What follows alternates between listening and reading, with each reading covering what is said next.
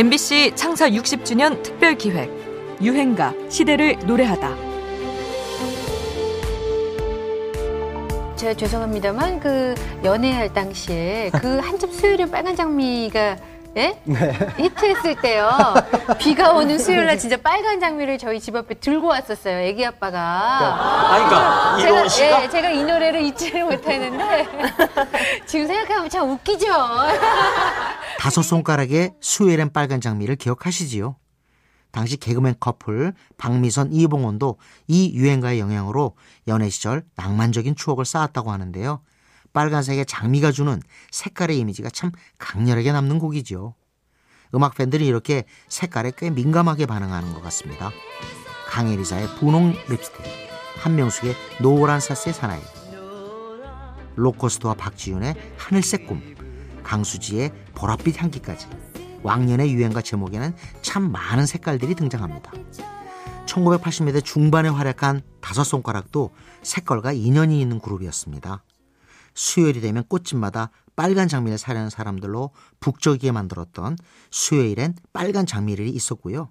이어서 발표한 노란색 풍선이 등장하는 풍선이란 곡도 있었죠. 어린 시절 노란 풍선을 타고 날아가는 꿈을 노래해서일까요? 그 무렵 초등학교에서는 운동회를 비롯한 갖가지 행사 때마다 노란 풍선이 물결을 이뤘습니다.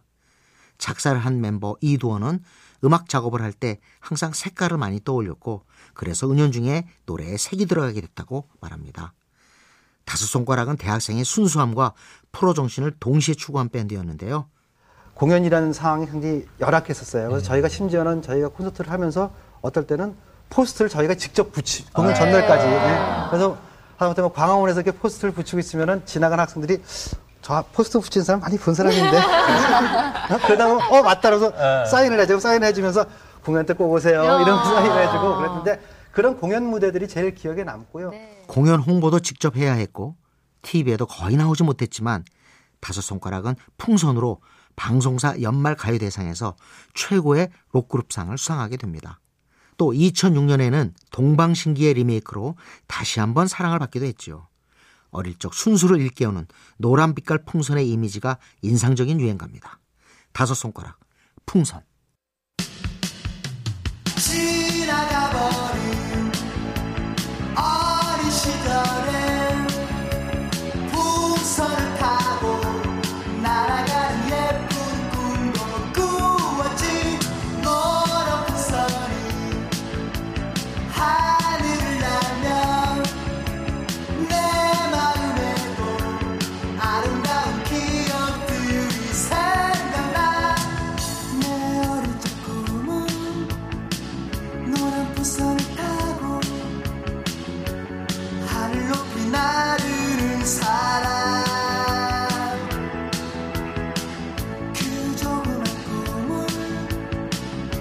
잊어버리고 산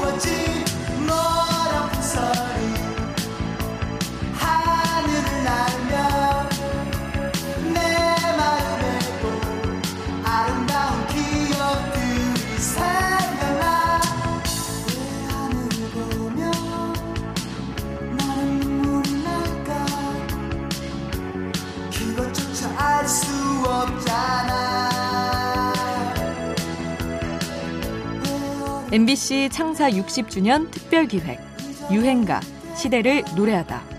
지금까지 음악평론가 임진모였습니다.